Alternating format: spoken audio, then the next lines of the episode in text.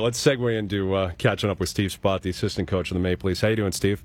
Good, Hazer. How you guys doing? Uh, we're doing pretty well. We're doing pretty well. So we're uh, trying to break down the weekend. Um, explain that one for us, Saturday night in particular.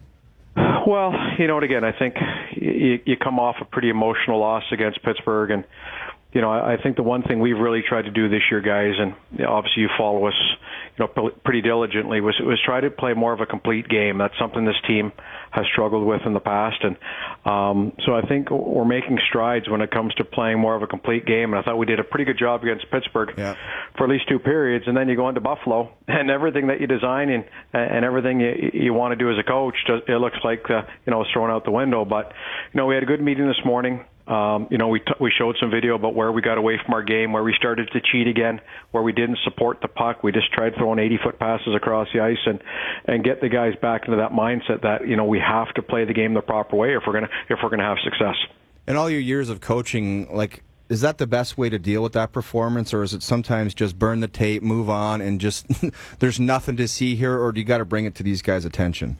You know, this group, I think, Jeff, you have to show. Um, mm-hmm. You know, I think traditionally, when you look at some of the challenges we've had uh, with this group, it's it's it's cheating on the wrong side of the puck, and so it, it's showing them uh, things that we did well in Buffalo. And you know what? You got to give their goaltender some credit in the first yes. period. We had some great chances to score and, and take the lead in that game. And, you know, Michael Neuvirth made some great saves. So we showed some of that. And then we showed some of the areas where we got away from our game and allowed them to, to, to, to get into it. And, you know, it's about respect. And this is the National Hockey League. And, you know, for myself coming out of junior in the American Hockey League, it's, there's no mulligans in this league. And we definitely learned a tough lesson uh, Saturday.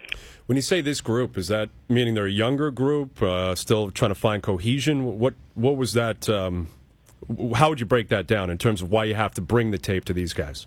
I think when you look at the core the core group here, um, any coach that pre-scouts this probably says two things. One, you know, they can control the puck through the neutral zone. They can beat you one on one. And two, they have the ability to score. So we know that. You know, we want to make our pre-scout that they're a complete team. Yes, they can score. Yes, they can beat you one on one, but they're willing to back check, track hard, and, and defend uh, as well. And that's where we've got to get our team to. And that's the challenge on a day-to-day basis for us is is making sure we buy into that complete game. And it's nice knowing we can score. It's nice knowing we can create offense. The challenge every day here is, is completing the the task of, of playing defensively as well. We're chatting with the assistant coach of the Maple Leafs, Steve Spott. Spotter, you guys had a good w- start to the week. Obviously, you beat Boston, you come off a high, and you talked about two periods against Pittsburgh. I mean, at any point did you guys feel that you know you were out of that game? Because I, you know, from the outside it looked like we it was a pretty good game back and forth, and it was a coin toss near the end. It was, you know, uh, we put a lot of pressure on our power play. Uh, you know, I think we know that. You know, we we expect you know either unit to to get the job done. You know, at least try to run between a 25 and know, 20 to 25 percent rate. That's that's kind of our goal here. And you know, we had a six on four. It would have been nice to get that into into overtime, Jamie. There's no doubt about it. But you know, for us, I thought we you held the Pittsburgh Penguins to two goals. You, you played a pretty darn good game for, mm-hmm. against a very good hockey club, and you know, it would have been nice to carry that into Buffalo. But again, you know, we strayed away from playing that, that, that complete game, and at the end of the day, it cost us two big points. Josh Leivo was recalled, uh, I guess, a week ago. I thought he had a pretty good camp. Still a young guy. You're really familiar with him. He was uh, a big part of the Marlies success a year ago. What have you made of, of his play since being recalled? Well, the one thing he can do is he protects the puck low. You know, the, the challenge for Josh is is going to be able to play with pace. Uh, he's still a young guy, as you said you know, but what he does well in the offensive zone is protect the puck. He's very difficult to get the puck away from. And, you know, you talk about zone time and, and playing 200 feet away from your goaltender. He's able to give you that. He's got the innate ability to score. We saw that in Ottawa going to the net. And, you know, he gives, he gives us a chance to, to create more offensive depth in, in our lineup. He plays the game well um, at both ends of the ice. He's good on the half wall on our end. The challenge is the pace, and you know, practicing here every day. Hopefully, he'll get him up to speed. But that's the biggest challenge for him. He works with Barb Underhill quite a bit. It's just playing with that pace every day, guys. And does that, for the most part, apply to you know the majority of third, fourth line guys, especially when they're just coming into the league? Is you almost have to give them some rope because you know the pace is so much different. It, it is, and I think you know Stu Percy's another example on the back end where you know when he saw in Colorado there were a couple of times maybe where you know he found how quick the Colorado Avalanche are. So it's all part of the process. But the one thing this management group has decided, and I know I felt it last year being at the development level with the Marlies, is they want to stay patient with our prospects, and I think that's uh, that's a great thing for all of us to hear. Uh, they're getting opportunities with our club when there's when there's need, but we don't want to rush these guys. So I think that's the right way to develop them. Steve, you guys have worked on structure in the defensive zone. Uh, you've worked on responsibility through the neutral zone. You know all the details of the game.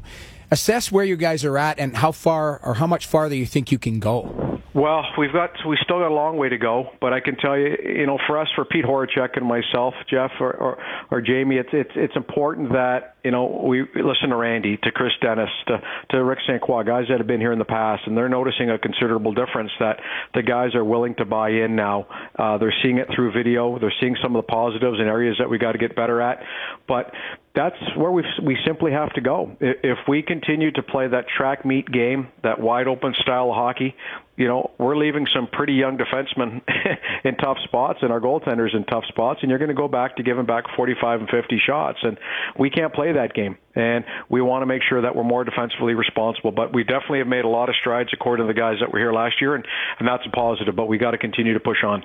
How much of that, and specifically the defensive boost or improvements, is just simply willpower and, and just watching the tape, like you said, thinking about it constantly? Because it's it's not all talent, I would think. I mean, a lot of that is just effort and, and being willing to buy in. Well, you're sitting beside a pretty good offensive player there, Hazer, and mm-hmm. I'll tell you what. You know what?